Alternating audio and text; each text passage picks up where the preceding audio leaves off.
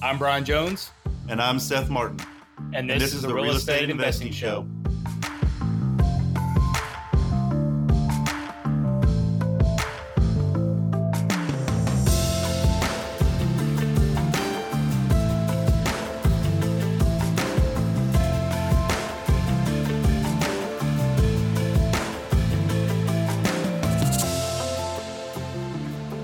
So, Seth, we have a live studio audience today. Would you like to introduce who we have uh, listening in?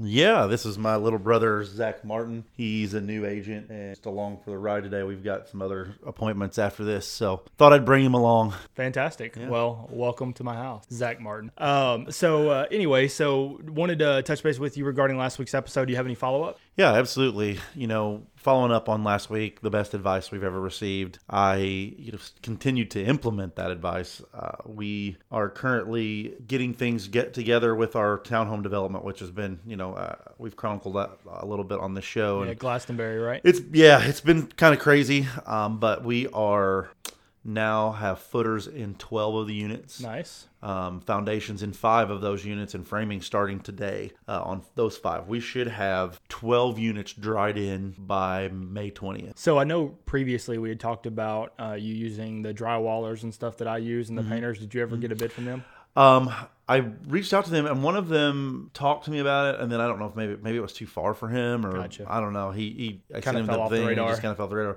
Now uh, another guy that you talked to me about, um, Sean. Yeah, landscaping. Uh, Yeah, uh, I'm actually going to end up using him. Yeah. His bid was his bid was it was comparable to everybody else. It Right. fell in within our budget, and um, the one thing that I really enjoy about him is that uh, he tactfully followed up all the time. Yeah. Oh yeah. Long before you ever talked to me about him, I mean, I'd been talking to him for gosh, a month and a half, two months, Mm-hmm. um, and he, you know, he followed up religiously once a week. And and for me, communication's so important. You know, as far as project management goes, I'm still very very new, and so I try to keep those same lines of communications with everybody that I'm working with. And the fact that he took the initiative to do that said all I needed to know. You know? So I'll tell you a little story, and the reason that when I found out that you were getting a bid from him, Mm. that I called you to say, "Hey, you probably want to use him." He did a quote for me, sight unseen, uh, just based upon some pictures that I sent him, and uh, they got there, and the quote was super low. It was like four hundred dollars. Every other quote I got was over 1500. Mm-hmm. No, I'm sorry, over twelve hundred, over twelve And uh, he got there. He's like, Brian. He goes, look. He goes, I'll do it for four hundred. He said, but this is a thousand dollar job, easy. I said, look. I said, I knew when you said four hundred that you were gonna have to come back to me because it took it took him like nine hours. Um, I said I knew you were gonna have to come back to me and say, hey, look, this job was too big. I just assumed you were gonna tell me at the end of the job that I had to pay a higher amount.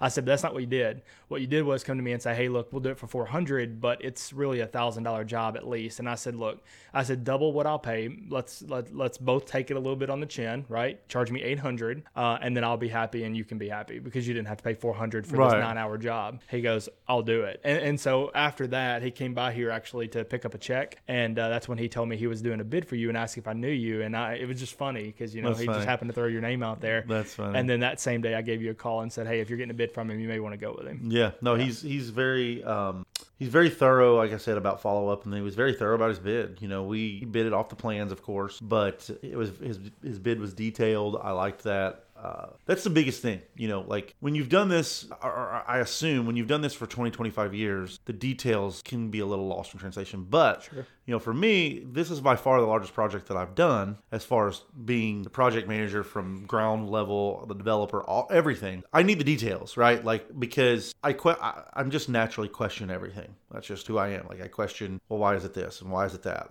You know, and it's funny. My partner Craig Porter, the my, and he and I talk about this all the time. And he's like, "Look, I know you question everything, and that's great." And he said, "But there's going to come a time where you won't have to." You know, he's like, "Once once we get through Glastonbury, and maybe do one other project, he's like, you'll be able to do this." in your head on the fly you know and i like spreadsheets you know we've talked about that before so like i, I like being able to see it and, and touch it if you will um, but I'm already kind of seeing that. You know, I mean, I I pretty much can tell you exactly what it's going to cost to develop a lot just by looking at the dirt now. And keep in mind, that's still varies some, but I can pretty much tell. I mean, we we've done really really well, or, or I should say, Craig has done really well with me, kind of letting me understand that you don't need to know every detail. But I still, until I get over that hump, I've got to know, and so that's what I loved about Sean. Yeah. For sure. Um, well, as far as follow up for me uh, from last week's episode, I've done exactly what you have. I've continued to implement the reinvesting in myself. Um, the magazines that I talked about during the last episode have now been printed. Um, they are in their they're in the mailbox on the way to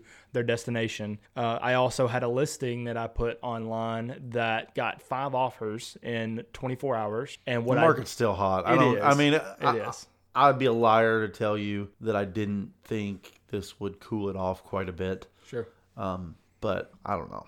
I don't. I don't. I don't. I don't think so. Well, what I did was I, I had four people who were obviously upset that they didn't get the house that I had listed, so I farmed that community. And this is this is good advice for for you, Zach, or for any agents who are listening. If you take a listing in a development or in a, a subdivision and you have multiple offers, your very next step should be to start mailing out to the neighbors or go mm-hmm. door knock. If, if you don't mind getting in front of people, go door knock and go door knock those neighbors and say, hey, look, guys, I had five offers in 24 hours, and I have four frustrated buyers who want to buy in this neighborhood right now. Mm-hmm. So, would you be willing to sell your house at the right price? If they say yes, that's your foot into the door. And then you're not lying. You have four offers that did not get the one that you were just listing. That's- you can bring those buyers straight over there, let them look at it. Of course, they have an agent, right? So that agent's going to get paid. You need to negotiate this commission with the seller and say, I will be representing you. They do have an agent. This is the agent. We need to pay them as well. This is the amount that, you know, we generally pay or what, you know, commissions are Right. negotiable. Right, of course. You know, whatever. Uh, but anyway, so you've got your foot into the door. You have four buyers that you can go in and, and let's say you get a neighbor to buy. Well, then you have three more. And so you can keep hammering that development or that subdivision and possibly get four or five more transactions out of it. What's really funny is that you say that is I literally this morning invested in a tool. We already had one tool where um, we're able to get phone numbers for you know pretty much. Don't get me wrong, they're not all right, right? Right. Um, but for pretty much any any persons, I mean, their cell phone, anything like that. Of course, obviously, there's do not call lists, things like that. So you have to be careful about how you're doing it. But Sure. Um, we kind of take the approach of not trying to sell people anything right right off the bat when we get on the call. We want to talk to them about what their dreams and their goals are and things like that. But at the same time, I went ahead and invested in the second tool this morning, which is it's a predictive tool. Mm-hmm. So it looks at demographics, looks at potential sales, and we're we're able to do that exact same thing with commercial and residential property. So, for example, if we take a listing somewhere, like you just said, and we do have five offers, or we even if we don't, we can literally see the other properties in that neighborhood that have the all the factors. Don't get me wrong. They're not perfect, Right. right? It's it's just a probability, you know. I've heard about percentage. services like that, and the thing they do is they scan like the magazines that are going to the house, the the coupons that they're using at the stores, Mm-hmm. social and all media, that made it, yeah, social all media, metadata, everything. Yeah. And Yeah. and what's really interesting is you can you can also we're taking it a step further, and I don't want to give too much away Sure. on what what I'm working on, but. Uh, I, I'm actually building the database around people's social media as well, um, and being able. I'm going to market direct through social media to this database. So um, I'm very excited about that. I think that's a really interesting tool because I do think as the market itself becomes more and more virtual, that if, you are not actively marketing yourself on social media, whether it's LinkedIn as from a business standpoint, it's Facebook from a you know B to you know B to C standpoint, like for housing and things like that, you're you're really really missing what what you could be doing in this market.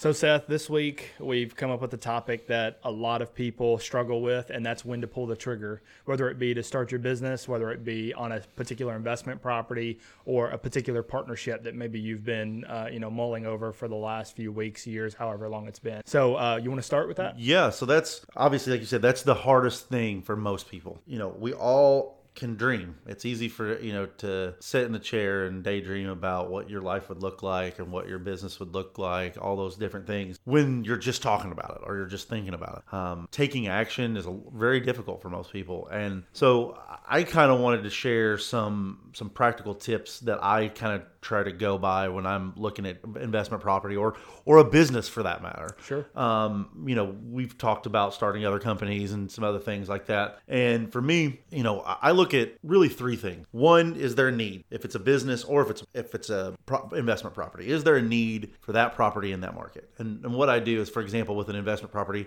I'm looking at you know what are if it's a, re- or a rental property. Let's say it's a rental house. I'm looking is it is there a need meaning what are the vacancy rates like? Is rent growth happening? You know, um, how quick are you know how pro- quick are properties being rented? I'll call property managers in the area and be like, hey, how quick are you renting your properties over here? Like, find any problems with properties over here? What what is? So I'm looking for that need. Number one. Number two, I'm looking as there a wedge and I, I, I, use that term because I've I've always just said, is there some equity that I could buy? But I I started following this guy on YouTube. His name's Meet Kevin. He's kind of funny, younger cat from Florida. Um, but he talks about wedge deals, and those wedge deals meaning there's some sort of equity in the deal that you're like when you're purchasing. You some know, type they all of equity. Yes, Okay. yes. So you know, we always hear the, the the term in real estate: you make your money when you buy. I I believe that philosophy wholeheartedly. I think when you are buying a property, if its current retail market is two hundred thousand, let's say it needs no work, it's just you're buying it to rent it. Market rate's two hundred thousand. You've got to buy some equity in that property, preferably above ten percent. You need, to be able to buy that property at one hundred eighty or less. Um, it just protects your investment in the long term and puts your risk level low. Of course, the third thing is, is what is it? You know, what is it? Cash flow. You know, what's the cash flow at the end of the day? What's going to be my return on investment? Uh, lastly, what's my exit strategy? We've talked about that before. For sure. Um, and really, to be, to be honest, I do start normally with the exit strategy, but in the grand scheme of things, I'm kind of starting from the beginning to the end here. Um, the exit strategy, of course, what do I plan, or how long do I plan on holding this property, and how long do I plan or, or, what do I do? What am I going to sell it? For, Right? Like, what are properties doing in the area? Obviously, you can't perfectly predict that, but you can get a generalized rule. Like, what's how much is the market appreciating now? What was it appreciating like five years ago? Because it's going to be somewhere in that range, right? Especially considering growth in Nashville. That same growth is not going to continue to happen. Like as far as pricing goes, it's just we've we've as soon as builders catch up, like that's been the reason that Nashville's home value have continued to to escalate. Builders have not been able to build houses fast enough. Nope. A lot of that has to do with, you know, we're understaffed at the government level. You know, there's a lot of factors that go into that. Supply chain issues. We're in the middle of the country, right? This Right. Is, it's not easy to get lumber and things like that when you don't live on a coast.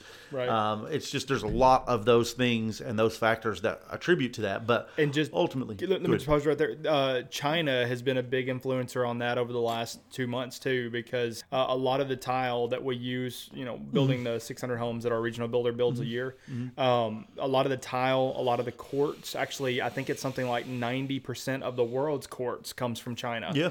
So I mean, it's it's just one of those things where uh, a lot of the products you use inside the house, you may think, yeah, you go down to Home Depot or Lowe's to buy them, you can, but most of that still comes from China. Yeah. Well, and the thing is too, like you just said, we we ship a lot of those raw materials out to China and then they ship it back to us. So you got to think the turnaround time. If we mine quartz here, ship it to China to be prefabricated, and then ship it back, what do you think that turnaround time is? Right. That's got to be four months minimum. You would think, uh, You know, yeah. I mean, it, it takes two or three weeks just to ship it on a ship from the port to China and back. So there's two months basically just in travel time, let alone manufacturing, you know, getting it to the ports back and forth from the factories, those kind of things. So, you know, it's a minimum four months. Um, but again, I think we all know that the supply chain itself is going to start to change after this last situation. This with- has nothing to do with construction, but the Tyson CEO yesterday, Tyson Foods, Mm-hmm. came out and said that uh, the supply chain we had six months ago is basically completely gone right now. He said that it's completely breaking down, and he's not sure how we're going to fare over the next Well, few you, months. you have to think too with, and of course we don't want to get way off on a tangent with product and, and economies, but you have to think that when a pandemic like this happens, right, the spread of that pandemic is the most important thing to everybody. I mean, think about how many people have been deathly scared over this, and there's still people that are Oh, for sure. deathly scared right now that we're opening back up May first. You know, I mean, I see people on Facebook all the time saying, "I'm not going back to work." You know, and it's like, you don't have a job. But anyway, that being said, um, you know, you you look at it from that perspective, we're gonna have to change things. Like the way we've been doing it, either either regulations are gonna get have to get tighter, meaning more cost, more all those things, meaning, you know, to keep the spread down, right? Or we're gonna have to look at manufacturing at home. One of the two. That's those are really the two only options that I can foresee because I don't think there's any other one. So that being said, getting back to the real, like getting back to pulling the trigger, you know, once I've got kind of those four factors in place, if I, I kind of built out a spreadsheet that said it, it basically has tick marks that say yes or no, pretty much. if I've got at least 10% equity that I'm buying, there'll be a check over there. If I've got at least X number in cash flow and or IRR is what I call it, internal rate of return. We've talked about that on other podcasts. If I have an exit strategy that I think is completely achievable based upon market demographics, and then you know, again, I I feel like the acquisition itself is going to be smooth. There's no underlying problems with the property or whatever. I'm, I'm ready to pull the trigger at that point. For sure. What about you? So it's very similar. I mean, I, th- I think that anybody in business or anybody who owns their own business kind of has their own their own template for for when they're going to pull that mm-hmm. trigger, but they're all going to be very very similar. Why why do you think that's so important? Have Well, a system that works. You have to because it's got to be trackable. It has to be measurable. Otherwise, you can't replicate, right? I mean, the thing is, is that if you don't look at your inventory of failures and your inventory of successes, figure out what made this one a failure and what made this one a success, and then make sure you're replicating the success over what you did on the failure, then you're never going to be successful in business. And Now, when you're replicating success, sure. is there still a chance that it may fail, even though you're doing the exact same template? Absolutely, because the template has to change all the time, right? Right. And like uh, like we talked about before, you know, I would I would be completely comfortable buying a property at eighty to eighty five percent uh, loan to value six months ago. Today, I'm not touching it at eighty Mm-hmm. to eighty percent loan to value. You know, I'm going to want it somewhere in the 60 range because I don't know what the market's going to do, right? And so the template's always going to change, but it just comes down for me it, it's very very simple. I put it on paper or on a spreadsheet or on something that I can physically see and if it makes sense in paper or on paper rather because paper is uh, objective it's not subjective right? Right. you put down the numbers if the numbers make sense i move on it if it doesn't i find a different way or i don't move on it at all. I, I go through every strategy or exit strategy or entry strategy or whatever you want to look at. I put each option down on paper and if none of them make sense it's not a deal. I won't move forward. I won't pull the trigger. If one of them makes sense I will see if any of the other uh, strategies also make sense and which one gives me the best bottom dollar. But I'm just not afraid to to make deals anymore or pull the trigger on deals because I know the formula. And the formula is putting it on paper objectively, looking at it on that paper, not letting emotions or your fear of not getting the deal or your fear of, of whatever getting in the way. Putting it on paper, see if the numbers make sense, and if the numbers make sense, you pull the trigger. It's that simple. So, do you pass on more deals than you take? Oh, absolutely. absolutely. And, and not only that, but I make a ton of offers. So for every one deal I get, I probably, some people say they do 100 offers and get one deal. It's not nearly that bad for me because I won't make offers if I know for a fact that there's no chance. Like I'm not going to go to a builder and ask for a 30% reduction on their retail price just because it's been sitting there for 300 days, you know, because Right. it's been a new build, right? They put it on early. I'm not going to go to a builder and waste my time putting an offer in 30% below market value on a new home. But if I see, you know, the yard's not maintained, I'll go drive a property. If it's been on the MLS for a while, the yard's not being maintained, it appears to be vacant. I'm going to come back. I'm going to put those number on a spreadsheet or write them down at least nine times out of 10 on a spreadsheet uh, because I can do math. I'm good at math, but it's easier if the computer will do it for me. So I'll throw What it if you're a- not good at math? What about for those people that are not Ser- good at math? seriously, a spreadsheet. I mean, you can download templates. I um, always say you can find someone on Fiverr to do it for ten bucks. Uh, that's absolutely true too. You Yeah. absolutely can. Um, and, and I've got something in the uh, week of my shoes that I just outsourced to Fiverr that I'm going to talk about. But uh, anyway, so you can find that online. You can plug it into a spreadsheet. It completely takes the fear out of pulling the trigger. It it does. It really does. I mean, as long as you can look at it on a- an objective piece of paper that shows that this is what you're going to put in, this is what you're going to get out of it, and what you're going to get out of it is higher or greater than what you're going to have to put in, and the risk is low.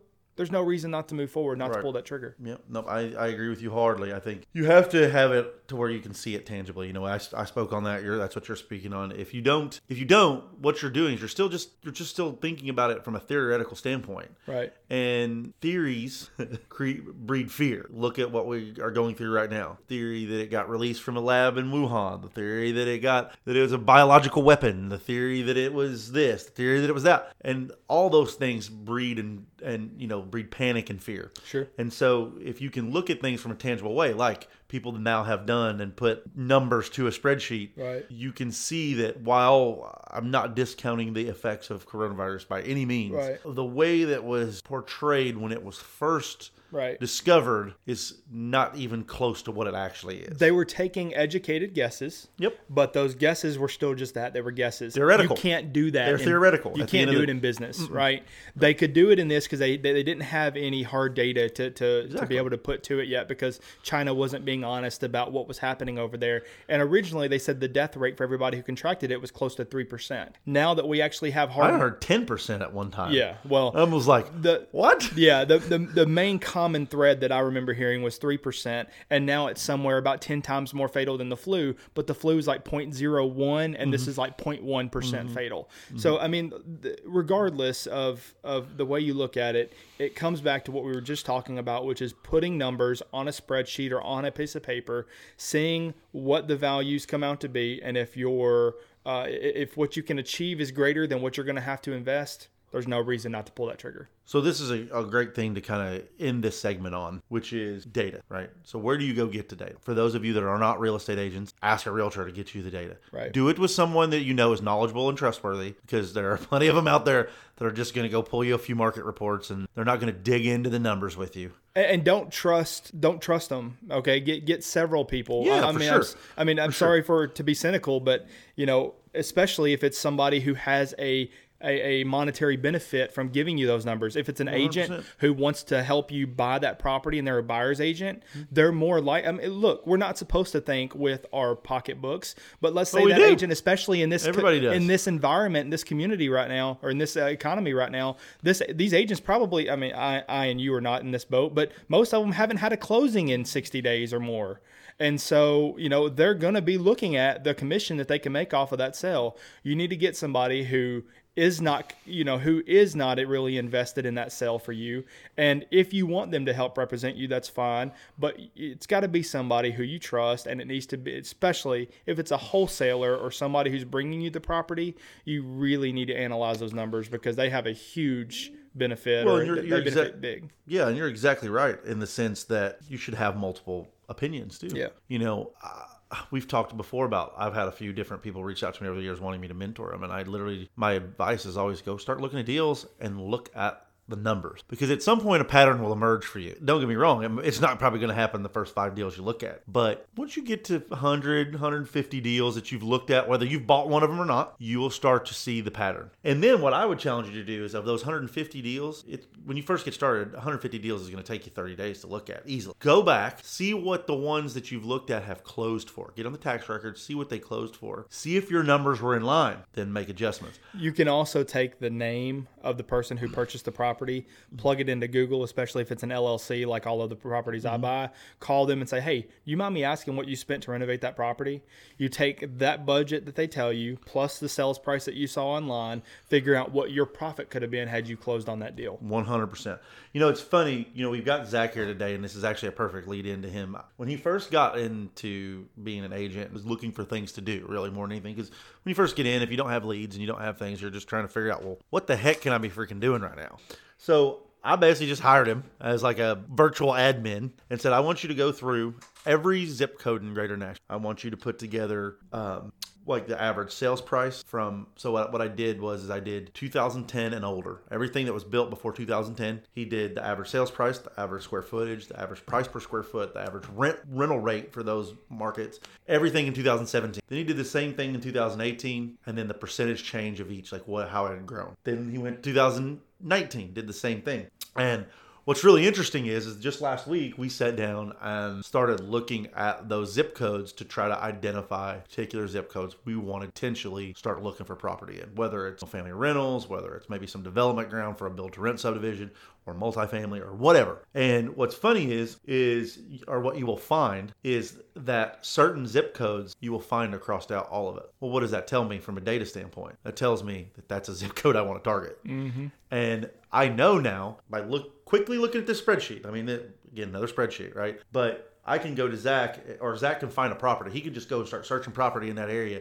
He can find a property and go, hey, Seth, listen, I found this property. You know, it's 1,500 square foot in 37209, and it's, you know, they're wanting 180 for it. I'm pretty sure I've got one comp down the street that just sold for 275. This doesn't look like it needs a whole lot of work. We could probably also rent it for $2,200 a month. What do you think? I can just from him telling me that I can go go write an offer for 165,000. Let's see what happens. Again, the numbers take away all fear. And, and and it takes away time too. Yep. You know, in today's market where we're going, time is going to be the the biggest thing because there are going to be people, and I, I'm not saying this from a take advantage standpoint. It's going to sound that way at first, but let me tie it in. There are going to be people that are in dire straits and in trouble from this Absolutely. that need saving. Now, Mm-hmm. don't get me wrong. Obviously, saving there's a profit revolved around that from an investor standpoint. But there are going to be people that their credit worthiness is on the line, their financial stability is on the line. There are going to be opportunities, and if you are sitting on the forefront of that and can make a quick decision to help those people, you stand to be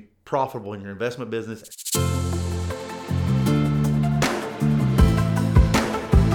So, Brian, that wraps up uh, that particular section and goes into a week in our shoes. So, what did you guys get done this last week? So I had a lot going on this week, actually. So you know, our buddy Trey has been running a TV commercial. Uh, I think we've talked about that several Yep. times. Well, he got me in contact with Nick, his media guy, and so you had mentioned Fiverr earlier uh, regarding spreadsheets. Well, I reached out to a guy who had done some work for me on Fiverr before, which was a voiceover, Mm-hmm. and then also a girl who'd done some animation for me. And so I had a uh, animated commercial. Uh, developed. Have you seen it yet? Yeah, I saw it on- on yeah, an animated Facebook. yeah, an animated commercial developed uh, with a voiceover, and it looks really freaking cool, actually. And uh, so it's a 30 second spot, and we're running it on News Channel Two or News Channel 12 starting tomorrow. And so uh, basically, what it is, it's uh, it's a depiction of a guy who says his name's Brian, that he's a landlord, and that he is tired of having to chase his rent and do all this. Anyway, long story short, it goes through the struggles that a landlord has to deal with, uh, presents my company as the solution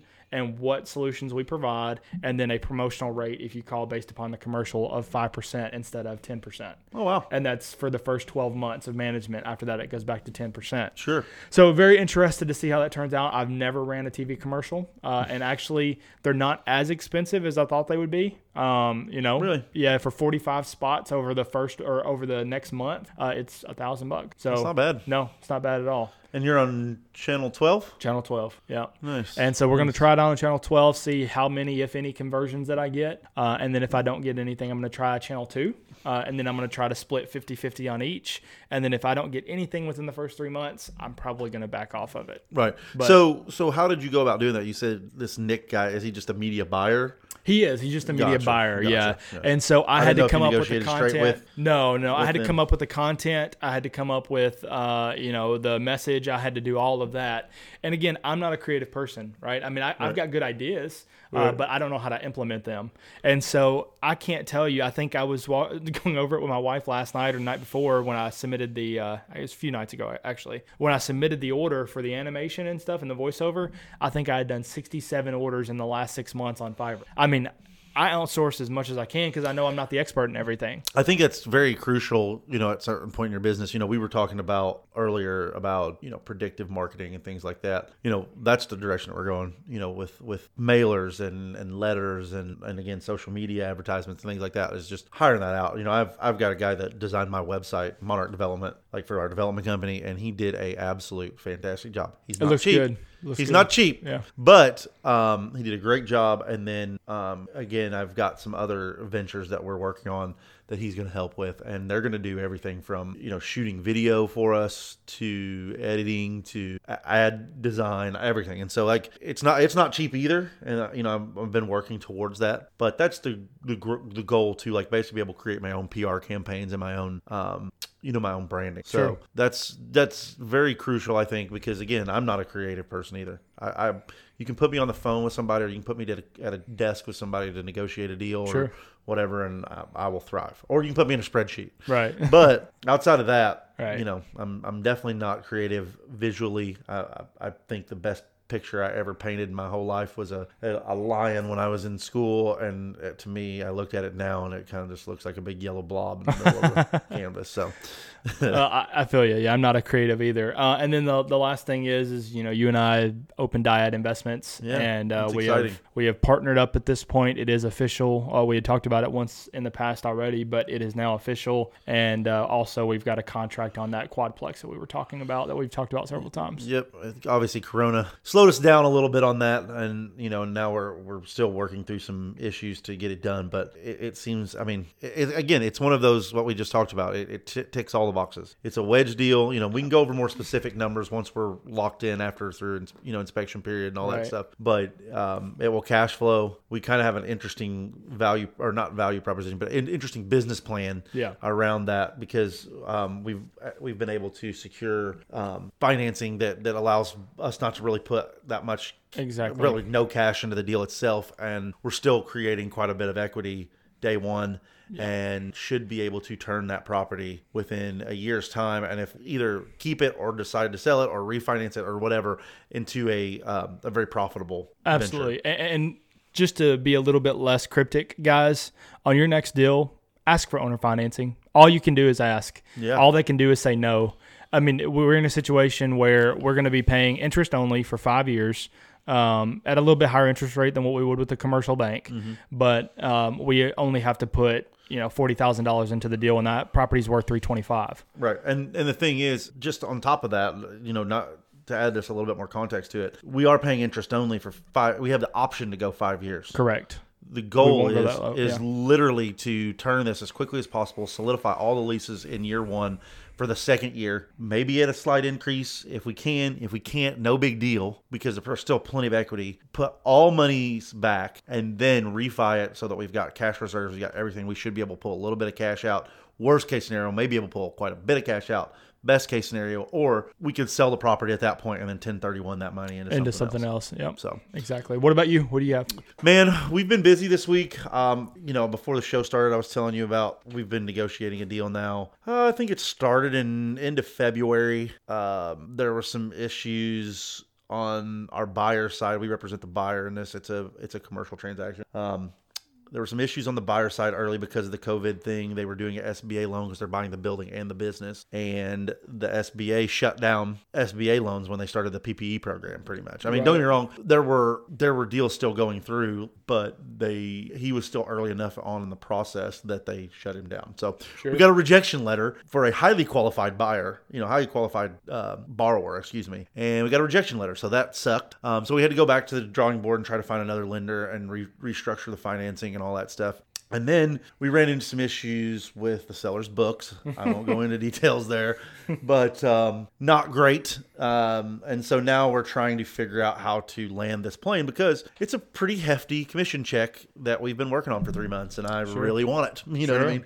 And don't get me wrong, like we talked earlier, you know that there is a monetary um, gain for me in this, and that I am mo- motivated. But we also actually worked really, really hard to negotiate this deal. We know that our that our client as a buyer wants this deal, needs this deal, you know, would turn this business around. Sure.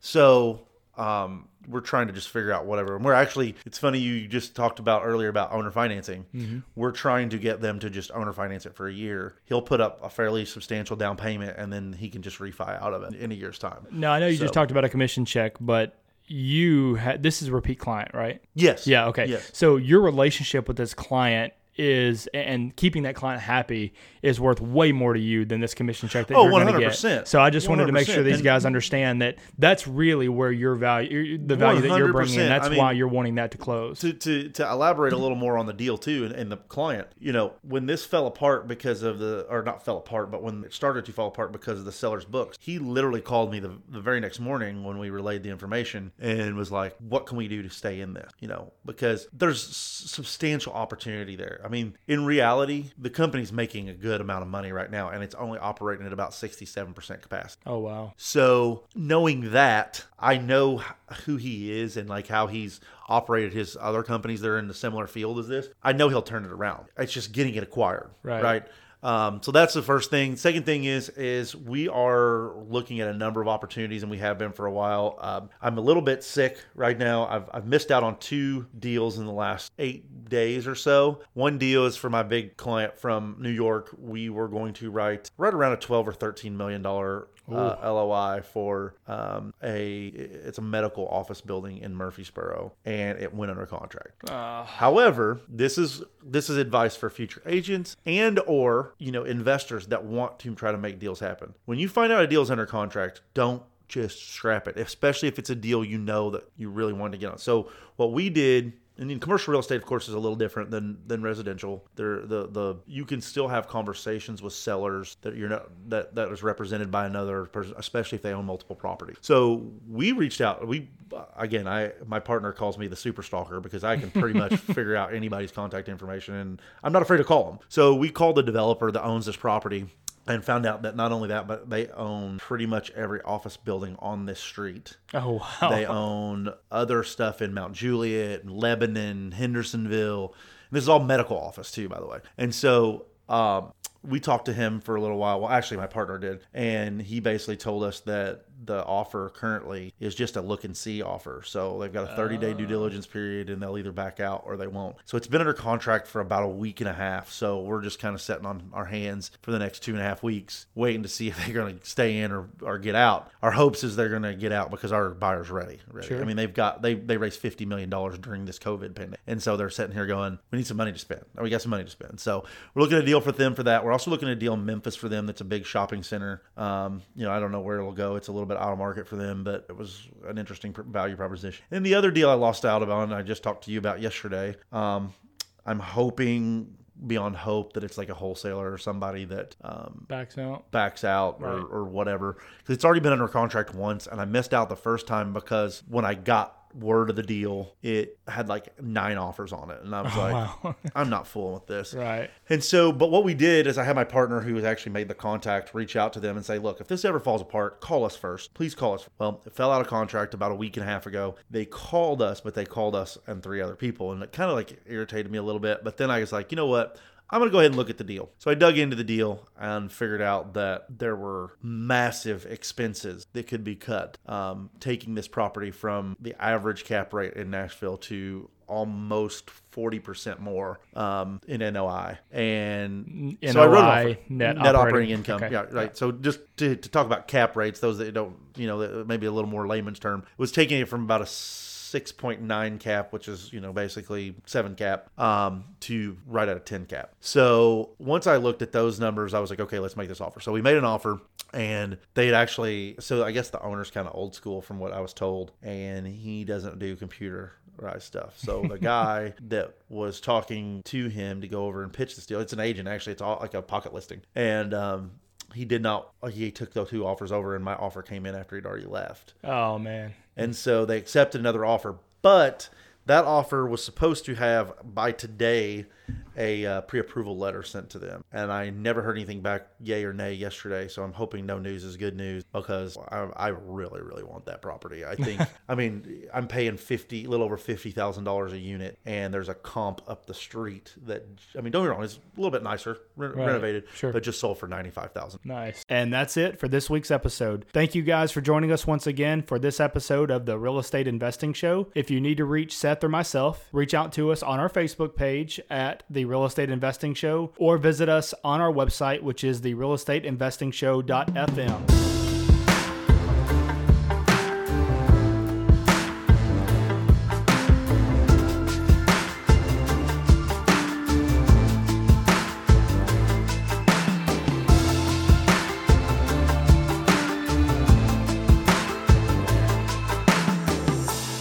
wanted to go into the after show today to to elaborate actually even a little more on what we did last week or what we talked about last week and that's the best advice i've ever received. Talking about vertical integration. If you can find multiple businesses um, that feed into each other that allow revenue to generate you know cohesively For sure. that's that's what you're looking for whether you know you're a builder or you're an investor or you're a developer or an agent or whatever. When you can start to you know that's why a lot of these national home builders now have their own real estate agency they have their own you know development company they have their own excavation company. They have all those things because they're vertically integrating. Mhm. So, you know, in what's the word I'm looking for here? In uh, that theme, you know, carrying on with that theme, I'm working on starting another company with a actual client of mine and my brother here. You know, Zach's here today, and um, that would be vertically integrated within our business. We are looking to start a company that basically helps with health when it regards to your home. Okay. Meaning um, protection against contaminant. Okay. Okay. And again, I can't elaborate too much just yet. It's just something that we're very excited about. I I really think it's going to give you know from a real estate standpoint um, of competitive edge to those who are involved, especially given the current times that we're in. Whether that's commercial, residential, uh, you know, any of that stuff. I think this particular industry was actually designed years ago. It's over uh, over about 14 years old, the company. But during the time when it was founded, the product itself didn't catch on the way it should have because there was no pandemic, there was Right. nothing like that. Now with this, we are going to be able to safeguard homes, properties, residents that are going back to work against potential outbreak. Hmm. Um, it's something that you know we have a client that we're my brother actually is representing him to buy his first house. Does it have Nashville. something to do with light bulbs? No, Okay. No. Because I've heard of this idea of replacing all of your lights in your house with UV lights um, because the UV rays do kill the uh, well, you have a great tan probably. Yeah. So I, I, I don't, I'm sure there's a different spectrum, right? That won't burn you or the- anything like that. I was going to say bringing the beach to Canada. Right. You know, like holy crap. But anyway, go ahead. But no, I, I'm um I'm I'm very excited about it. Uh, there's going to be some tremendous opportunities around it. Um,